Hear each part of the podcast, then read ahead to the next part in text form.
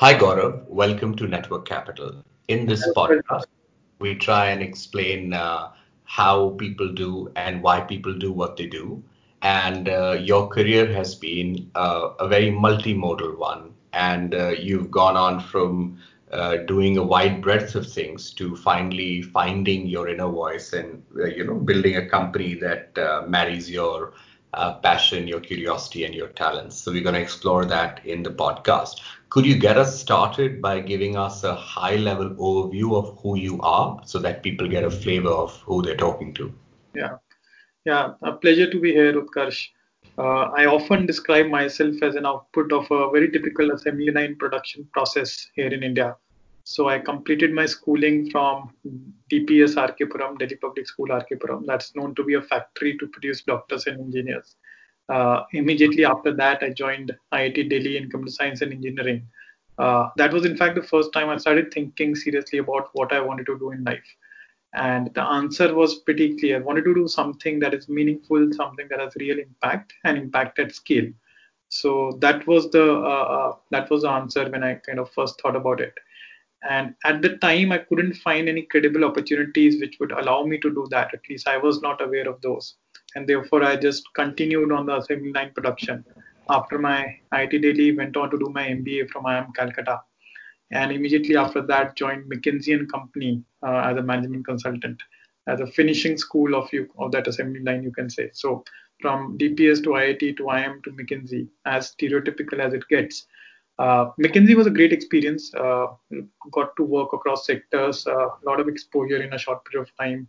Picked up a set of horizontal skill sets that I keep applying even till date. Was enjoying what I was doing, was learning, was doing well. Everything seemed to be fine. But as you often say, right, one cannot continue to drive on a highway just because the highway is good. Especially when the destination is something else, right? In my case, it was clear I want to do something that would allow me to create real impact at scale. And therefore, finally decided to quit and chart out my own path, which will help me go to my destination. And that's how Samagra was born. Yeah. But we'll explore Samagra in a few minutes. Till you finished McKinsey, you must have been, 25, 26 years of age? Yeah, I was around 28 when I finished McKinsey. I joined McKinsey around 25, but when I Till 28, had you experienced failure at all in any shape or form? Not really. If I look back now, then I wouldn't call those things that I might have faced till then as real failures. So failure would be like not getting to a college that you may want to go to and so on. But in my case, that was hardly there. Failure was, the definition was of failure itself was very, very different, I would say. Now, if I look back, the answer to your question is no. Yeah, thank you for the honesty, because you did, get through every competitive exam and you aced many interviews. What was the source of the dissatisfaction or the quest for doing more? What was the origin of that? Yeah, that's a good question. So there's no one incident kind of that oriented me towards impact work. As I said, when I first started thinking about it during my IIT days, from then itself, I started feeling that I want to do something that has a real impact at a certain scale.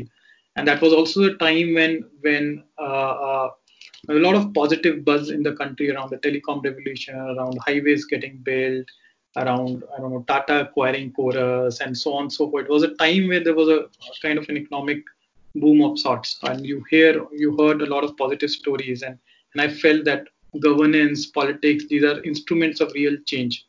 But to your question around where the seed was sown, I would say might have been sometime in my childhood.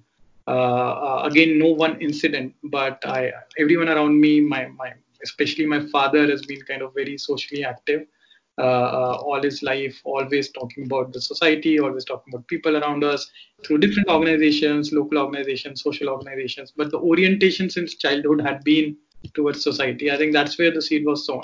But yeah, as far as I'm concerned, more consciously from my undergrad days. So talk to us about the initial days of setting up Samagra. What was the hypothesis? Yeah. How did you, start from the idea to actually launching the company? Yeah. Talk me through the initial conversation that you were having with yourself and your friends. Yeah. So I think the first thing that I did when I quit McKinsey was to travel across the country for 6 months. So that was my own version of my Bharat Darshan, so to say. And that essentially involved doing three things. One, I made a list of some 25 different organizations which were known to be doing good work in different sectors, in health, in agriculture, livelihood, education, and so on. So I would meet their founders, their leaders in Delhi, Bombay, Bangalore, wherever they were headquartered, understand what the model is. And I would ask them typically, where are you doing good work? Tell me one place in the country where you feel this is your showcase model. I would go there and stay for a few days. So just as an example, I met Pradhan, which is an organization that works in livelihood, met their leadership team. And they said, we're doing outstanding work in Gonda in Jharkhand and Dhalpur in Rajasthan. So I said, okay, I'll visit both these places and spend a few days there. This I did for 25 different organizations. That was one part of those 6 months. The second was I wanted to understand how the wheels of governance really move on the ground. So growing up in Delhi, you don't really interact with administration as much, other than the police probably, right? So I wanted to know how do the wheels move on the ground. So I shadowed a bunch of district level officials and below. So district collectors, patwaris, nambardas, municipal commissioners, medical officers, and so on and so forth. And all by cold calling, reaching out to one contact, then through them another, through them another. So did a lot of that across different states, so which was a really eye-opening experience, I would say. And third, just made a list of some 15 odd MPs, members of parliament, who are known to be doing good work, and just cold call them and said, I want to understand you. You seem to have done good work in your constituency. I want to kind of come and see. So either them or their teams would kind of facilitate, and I would go and study what they've done there. So all of it put together was roughly around spending, you can say, at least a night in 70 odd districts in the country and visiting around 17 different states in that short period of time. To me, that was my orientation, and that's what crystallized the idea for Samagra. And it was three key learnings I had to pick up there. One was, it was a humbling experience, right? You saw that, okay, you're young, fresh, you want to contribute, but there are people who spend their lifetime kind of trying to contribute in some shape and form. So it was a humbling experience. Second, it also helped get out of, in some ways, the McKinsey bubble, right? Because you're kind of there, you're working with the corporates, you're just seeing a certain percentage of the entire world, and you believe that's the full world. But when you come out of it and you really spend time on the ground, you really understand that there's life beyond the corporate world. And third, it was a lot of learning, an immense amount of learning. So all of it put together crystallized, as I said, the idea of Samagra, and then that's when Samagra took shape, with the core thesis being better governance as a lever to create large-scale impact. You fundamentally believe that you can do a whole bunch of things outside of the system, but you want to reach millions and millions of people and transform their lives. You cannot wish away the political and the governance process. So, Gaurav, engineering, MBA, McKinsey does buy you enough insurance for life, right? Like, you would have thought that, even if this program or this company doesn't work, I still have, my quote unquote insurance to go back to. Was that at all in your mind? And were you financially secure by the time you were 28? So definitely not financially secure. But yes, this whole thing around, if nothing works out in the worst case scenario, then you still have your quote unquote, your degrees and your basic capability that will allow you to earn a living, right? That's always the case. So from that definition, yes, the insurance was there, but not at all from a point of view of being financially secure. In fact, the first 2 years at Samagra were really, really tough in the sense there was a time when there was lack of visibility in terms of where this is headed. So you were professionally not sure about what you are doing. Financially, there was actually zero revenues, and I was in fact investing from whatever little savings I had that were kind of going into Samagra. No one else in the family was actually earning. My father had just retired. So we were actually eating on savings in the family as well. And there's some unfortunate things on the personal side also that had happened in the time. So all of it put together was pretty tough. And in fact, on all aspects of life, I was at rock bottom. And there the thinking was that if we can come out of this any which way, then anything is possible in life. So it was pretty tough in the first 2.5 years. Right. Yeah. But to the extent, yes, that education buys you certain insurance, to that extent, yes, that confidence was always there. If nothing works out, we'll figure out something. Got it. So the first 2 years of Samagra, what wasn't working and why? Yeah, so we actually started off by working with MPs, members of parliament, and supporting them with different aspects of constituency development. The thought process was that there are 543 constituencies in the country, Lok Sabha constituencies. If each one of them can be transformed, then the country can be transformed. And therefore, it's a good idea to work with MPs and help them facilitate development in the region that they're getting elected from. So that was the model. And we would work with MPs across party lines, across states, and so on. But net, there were various limitations to that model. And the three learnings that we acquired in the first 2 years were the following. One was around just the sheer unit of change. What should be a unit of change? We now firmly believe that the role of the Government of India is to get focus on the right areas, incentivize, provide funding in some cases, basically create an enabling environment. The role of the districts where we were operating at, because when you work with MPs, we would also closely work with the district administrations. That's largely implementation. It's the state, state as a unit, where there's a lot of scope for creativity, to design new programs, to conceptualize transformations, and also have a very direct control on implementation, because the districts are reporting to the state and not to the Government of India. So state as a unit of change was a big learning, and probably we were focused at not the correct place when we were working with constituencies. Right. So now we have a firm belief that if India has to transform, it has to happen state by state by state. There's no magic wand that'll do it in one go across the country. So that was one big learning. The second one was that maybe MPs were not the right stakeholders to work with. In the scheme of things, and at least what we wanted to do, which was around transforming governance, MPs are in some sense toothless, right? To put it a little harsh, right? Because their role is largely to create laws, that is through the parliament, and keep an oversight on the executive. That's what we read in civics in school, but somewhere we kind of, we had to experience it to understand that better. And that also, the role is diminished because of the whip system and other things. And secondly, they have no executive authority, right? So they have influence. They can influence the government, they can influence the district collector and so on to do certain things, but no direct authority to do.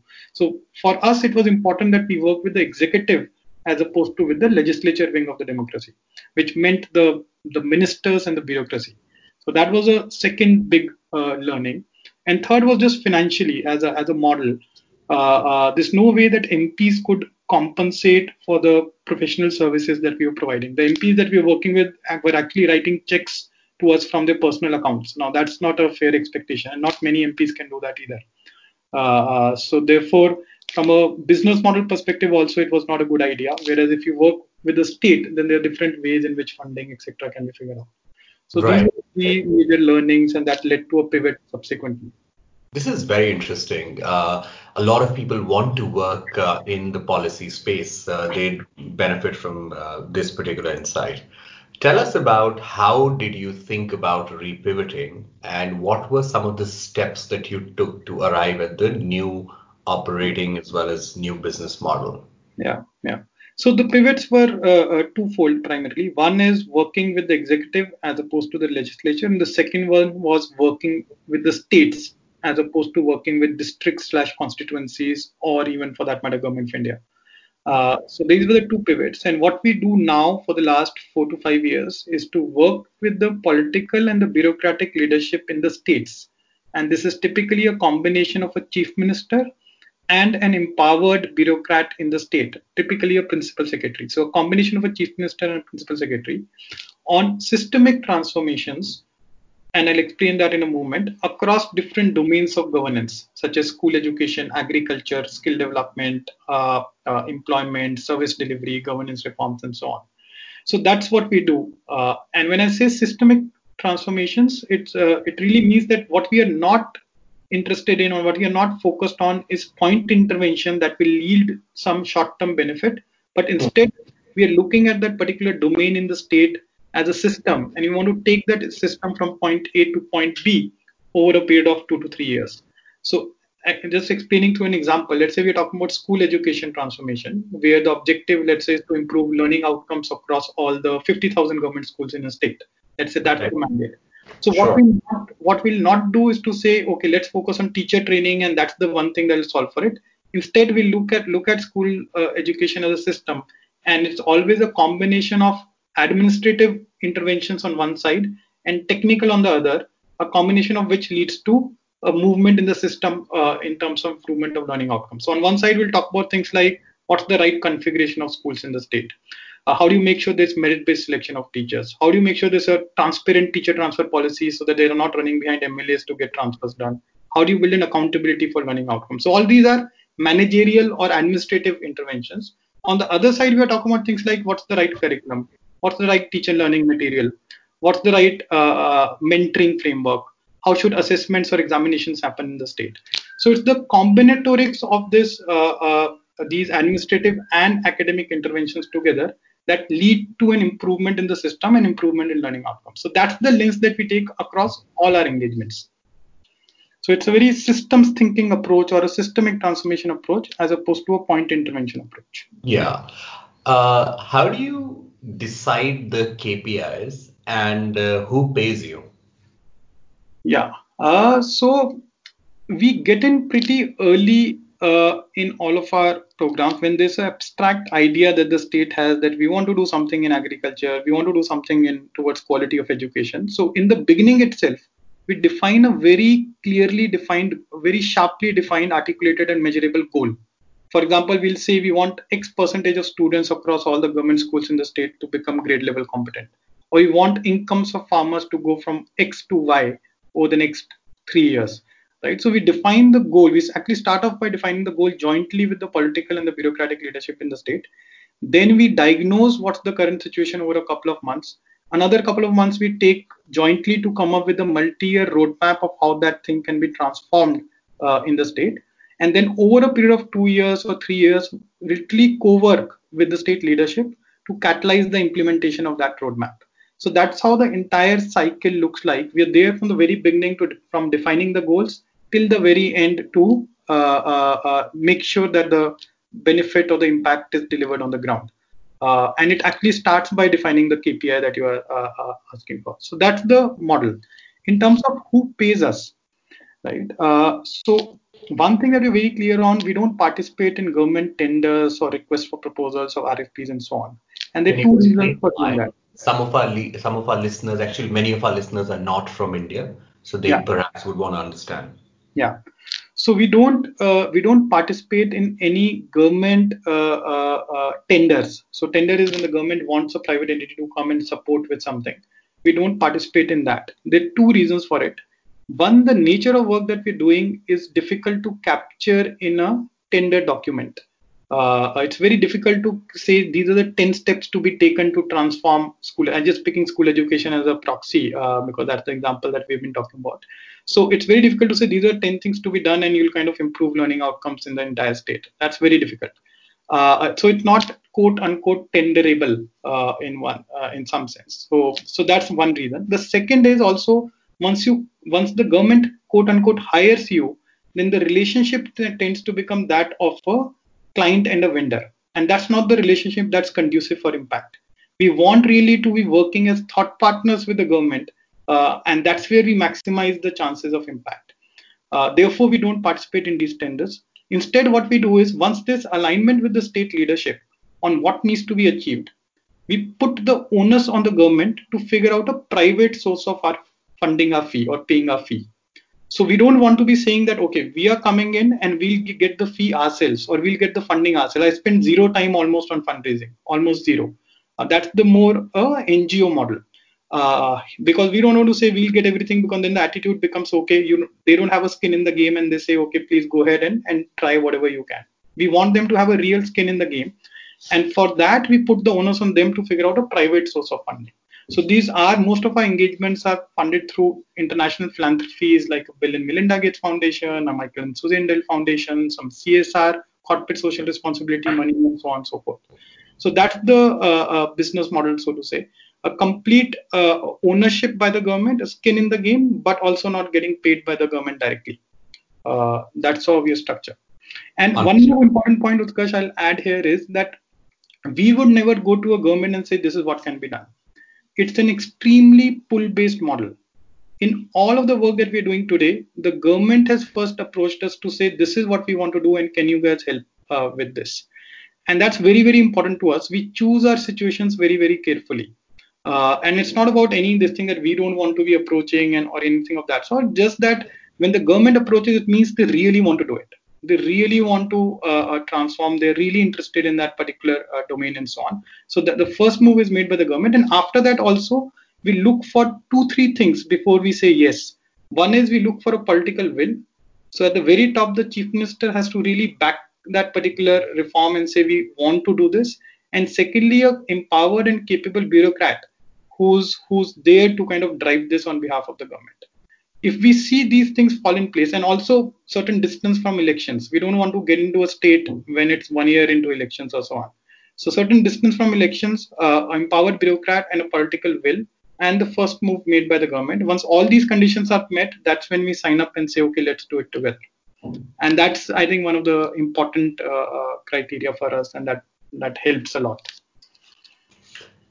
Could you tell me about a couple of pleasant and unpleasant surprises that you've encountered while working with the state machinery or the government machinery?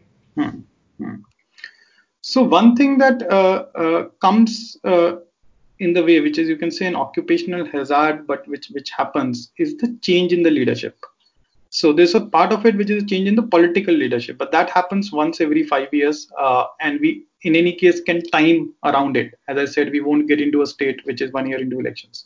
But what is not in anyone's control, what is not in our hands, is when the bureaucratic leadership changes. So the key person, the key bureaucrat who's driving the thing in the state along with you, if that person changes, then it tends to affect the overall program. And that happens actually fairly often. It can happen between 6 months, 12 months, 18 months. There's no time of transfers in the bureaucracy. One safeguard against that is if it's a real priority for the political leadership, they will not transfer the bureaucrat. But again, there's so many factors at play that it does happen.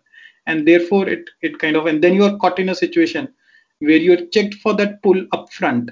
And that's when you got into the situation, you kick-started something, you put all effort, energy behind it, and then you suddenly see the CEO or the leadership kind of change, and the new leader may not be as enthusiastic and so on. So this has happened with us in a couple of cases, and that really kind of becomes a setback. You don't want to pull out at that point in time. At the same time, you don't get the same effort, energy that is required for it. So this is one what we call. How do you deal with this? Because I imagine that you have zero control over changing the machinery. And how does it affect your revenue stream, if at all? It doesn't really affect the revenue stream per se, because the money is coming from a private entity, which is usually long-term contracts and all. So it's not about revenue stream getting affected, but it's about the pace of work and the change management that you are kind of in the middle of, that getting affected. There's no way to safeguard against it. The only thing you can do is just keep on making sure that it's the topmost political priority what you're doing. And therefore, the bureaucrat who's leading it is not kind of transferred. That's one. And second is, once you have a certain runway with a good bureaucrat in the beginning, let's say 9 to 12 months, then you embed the entire transformation program into the system. So the system starts owning it. The mid-level officers, the district-level officers, the block-level officers, the entire system starts owning it. And then even if some leadership change happens, the program sustains.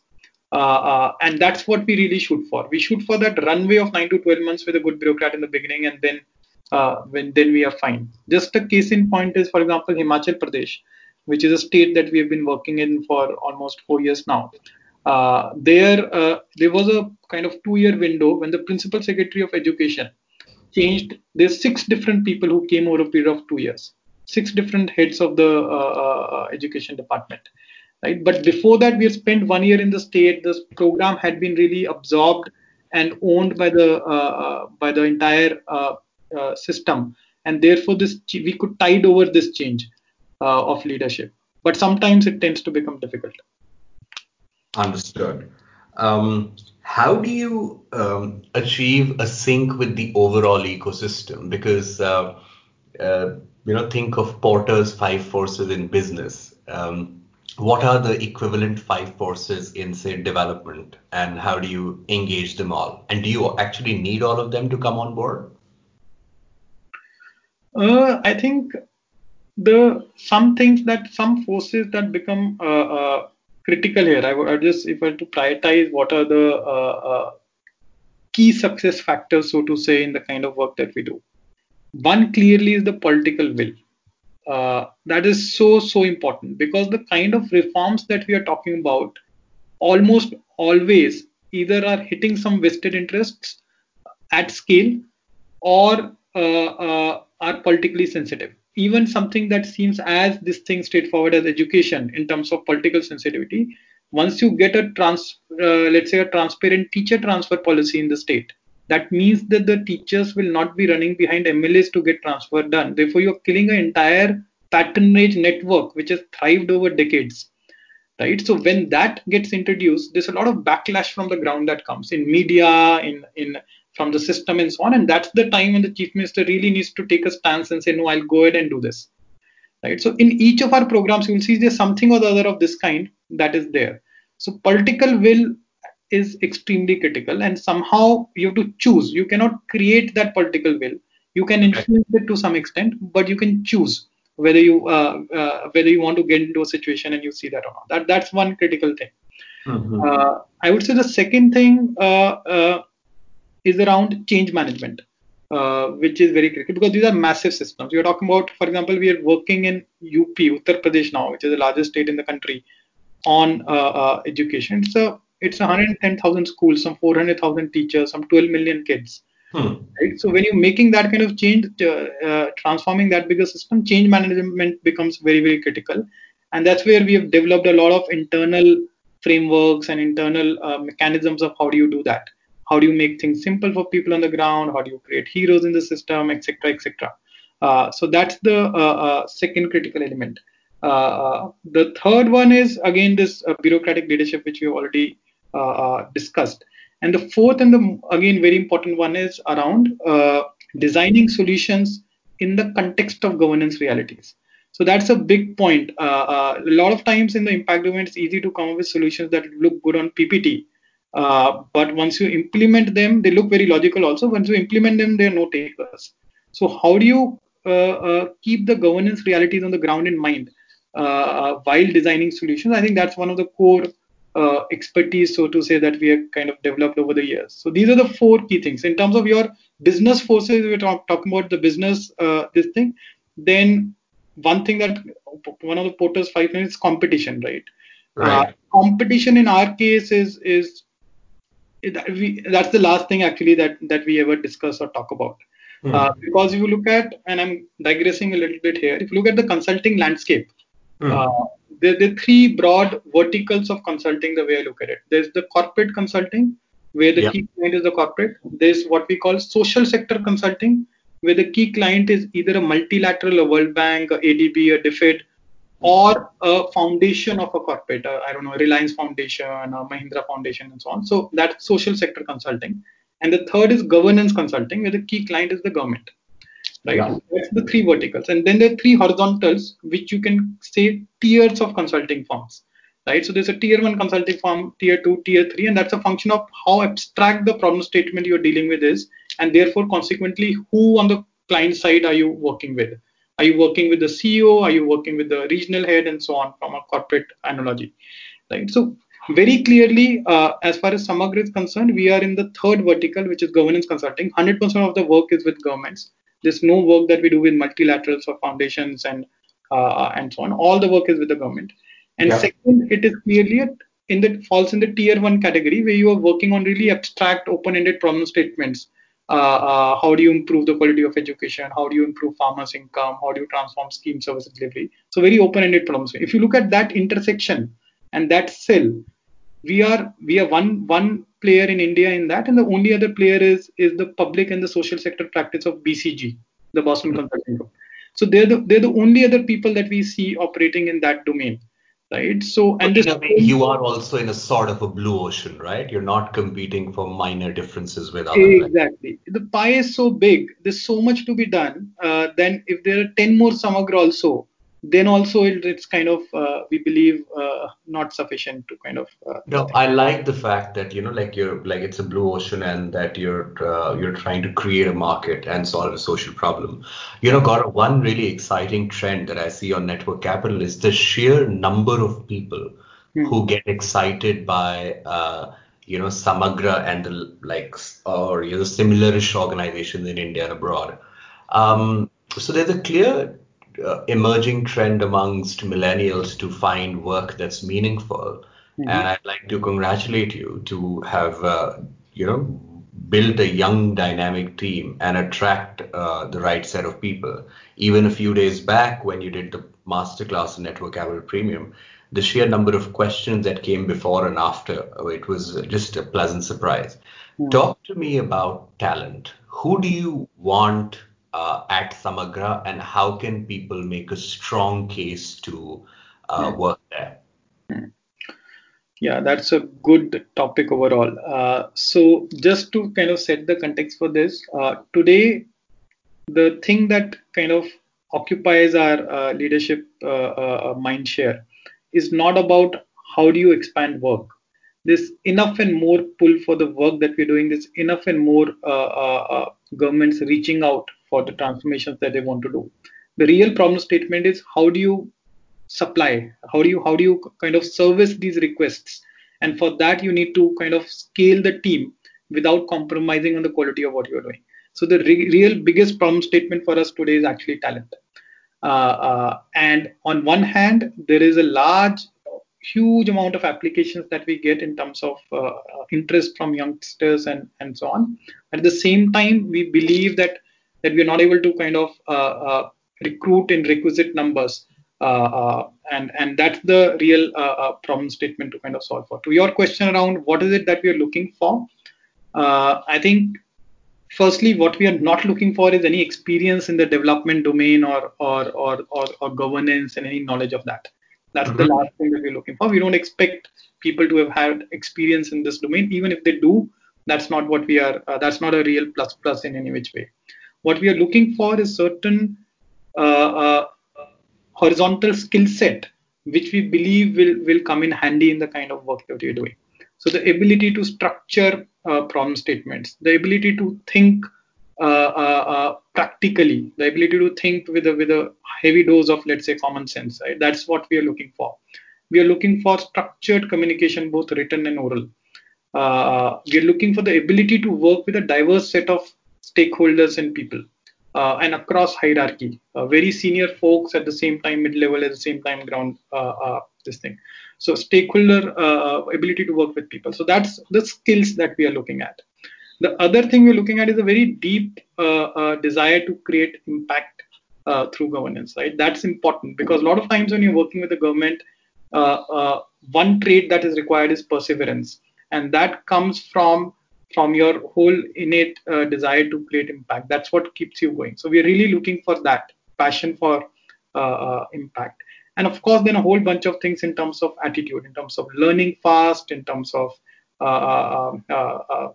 just picking up things and having the right kind of mental makeup to be able to get new content, adapt in new situations and so on. So those are things essentially we're looking at. We're not looking for any past experience which is into governance or social sector. Which is great. You also have a particular selection methodology, right? What do you gave a brief overview just now. But often people call us before interviews with you to figure out, you as in with Samagra, to figure out like what should be a best practice to answer such questions. But let's hear it from you. Like, what candidate delights you? Of course, there's energy and enthusiasm, but in terms of the skills and analytical ability, what kind of candidate do you really look forward to, and how should people express this best in their application? Specifically, I'm asking about some written work that you all make people do. Just talk to us in detail about it. Yeah. So there are four steps in our recruitment process. Step number one is when you submit your CV and you answer a couple of kind of questions, which is largely around why you want to do this. So what we are looking at in the CV is how you have done wherever you have been in your life, right? It does not matter which college, it does not matter which this thing, but how have you done there? How have you made use of the opportunities that you got in life? So that's one thing. It could be through academics, it could be through extracurriculars, it could be through co-curricular activities and so on. It could be your performance at the place of work that you are in, you were at earlier. So how are you doing wherever you are? So that's one thing that's important. The second thing we try and gauge, which is sometimes not straightforward, is drive. Do you pick things and just keep on kind of dabbling into different things, or you there's a consistency in what you're doing? So if you like singing, have you taken it to the logical kind of this thing level? So drive is one thing that we look at, and of course from your SOP we are really seeing whether you're looking at it as another job or this is something that is you're really passionate about and you want to contribute. So that's on the first stage. Second stage is the written, what you're referring to, which we call a concept note, where we give a problem statement and you're expected to capture in a time-bound activity of an hour and a half. You capture your response to that. There we are looking at two things. We are looking at your basically written communication, and within that, how structured your flow of thoughts are. So structuring in written communication is specifically something that we look at. Structure is very important in everything that we do here, and that's what we are checking there. And the second thing is your ability to think practically, because whatever solutions you're proposing, whatever you are ideating, it has to be grounded in certain practical reality. So these are two things we look at in the concept note. The third thing then comes the telephonic interview, where we also do a small mini case discussion, and some personal discussion. Is it a bit like the McKinsey case? I would say that is more in the final in-person rounds, where we do more longer cases, which is like a consulting case, but the problem statements that we choose there are from our pieces of work. So from the work engagements that we have done, we pick up problem statements from there. But yes, what we are looking for is structuring, what we are looking for is kind of depth of thinking, what we're looking for. Again, the practical part becomes important in our case. What's your judgment? Are you able to think practically, or it is more bookish? That's one important thing. And of course, oral communication, because as you do the case, you're kind of constantly engaging. So your presence in oral communication also becomes important in the final round. Got it. This is super helpful. Once people get hired into the organization, what are some measures that you invest in mentoring them or investing in them to do good work? Yeah. So that's our biggest focus actually. Last two to 3 years, that's been the biggest focus area internally, is how do we nurture talent within and how do we do professional development of our colleagues? So big focus area. We do three things there. One is where we have a very well-defined what we call a professional development framework. So at every level in the organization, they are clearly defined, quote unquote, competencies that one is expected to kind of have. So something like having a difficult conversation with the senior government officials is one competency. So as a consultant or as a manager or as an associate, you have a list of competencies that you're expected to know. And there's a regular fortnightly and monthly discussions that you have with your manager, with your program owner, to identify certain competencies. And then opportunities are created for you within the program, within the engagement that you are on, where you can own those competencies. So that's, and then you track it over a period of time, you track your own journey. So that's one bit. There's a very, very structured professional development process. The second is more formal trainings, which we have increased over the last year and a half, 2 years, which is around leadership, which is around specific skills and so on. So there are various forums within the firm where we kind of do that. And the third and the most important is you're never in your comfort zone. Right? If you feel that you're kind of cracked something and you kind of start becoming comfortable, you're automatically kind of kicked up in some ways and given the next responsibility. So there's a performance appraisal, which is 6 monthly, takes care of that. We're constantly identifying talent and really giving them responsibility probably sooner than they feel that they're ready for it. So these are the three broad mechanisms that helps us grow talent from within. And we are also very clear that we want to build an organization where people are growing internally, as opposed to getting a large number of lateral hires at a senior level. Right. That's quite refreshing to know.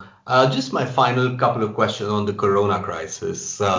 How has work changed for you today? And are you doing something interesting with some stakeholders in these difficult times? So answer one from your own organization standpoint, how is work there? And then second, how is your organization being able to do its impact work with stakeholders? Yeah. So definitely there's an impact of Corona. So of course, all of us working from home in these times. So in each of our engagement, we have actually had a relook at our impact strategy. So be it agriculture with farmers, be it skill development, be it education, be it anything. And all of these things, we've taken a step back and said, okay, schools are not going to open over the next 2 months, at least till the summer vacation. So how do we re-strategize and relook at some probably learning from home solutions, etc., which were never part of the plan. But we kind of focus on them while we continue to push on things that were part of the original plan. So there's a step back and re-strategizing on almost every engagement. That's one. The second bit is specific work related to COVID. So the states that we are active in, so we are right now working on 9 transformation programs across 4 states and Government of India and cutting across some 6 domains. So the states that we are deep in, like Haryana, Odisha, and so on, there we are providing specific COVID-related support to these state governments. And in addition to that, we are also actively working with the Government of India in managing some aspects of this entire lockdown. So that's a little confidential, not shareable, but we are actively engaged. So that's where we actually physically go and work from, even in this period. So that's on what we are doing during this COVID. But in terms of as an organization, I think a lot more engagement. We have kind of productivity levels are pretty high. We constantly do a pulse check of the teams. The town hall frequency has gone up. Instead of monthly, it's become fortnightly. There's a lot of things that we're doing to kind of keep the teams cheerful and engaged during this time. I think we are, I would say, almost close to 100% productivity so far. And of course, if it continues for long, we'll see a dip there. But so far, it's been kind of coming along well. Wonderful. Gaurav, do you find time to unwind, relax? If so, how do you do so? Yeah, so I'm so the three kind of interests that I always had. One is just reading and this thing a lot around politics and governance. So that's one thing that has now become the profession. So it kind of ties along well. It happens naturally. The other was around traveling, which has gone down significantly, and I don't see that kind of picking up again with this COVID situation anytime soon. And the third, I'm a big foodie, and that's another thing that I manage to continue to do. With all the heavy lifting at Samagra, because you have to do so many meetings and do so many interactions that you can always kind of figure out time to do it outside of office and outside of this thing. So those are things that I do. But another thing here is that this is not something that's been forced on me, right? This is something that I'm doing out of my own passion. So when that's the case, and you would also, Utkarsh, identify with this, when you're doing something out of your own passion, then there's a very thin boundary between work and leisure, and that's the case with me. Totally. Gaurav, this was such a pleasure. Thank you so much for your time. This has been a fascinating conversation, a very useful podcast for a lot of our listeners. Appreciate your time. And I'd also like to take a moment to tell you about our recently launched group offering. So we've now, so far we were largely B2C. But just yesterday night, we've also launched our community for enterprises or B2B model. So we'd love to explore some of this with organizations such as yours. But keep doing the fascinating work that you're up to, and look forward to meeting you soon and sharing a meal after COVID. Sure. Thanks a lot, Utkarsh. My pleasure. Really enjoyed this conversation. Thank you. Thank you. Talk soon. Bye. Bye.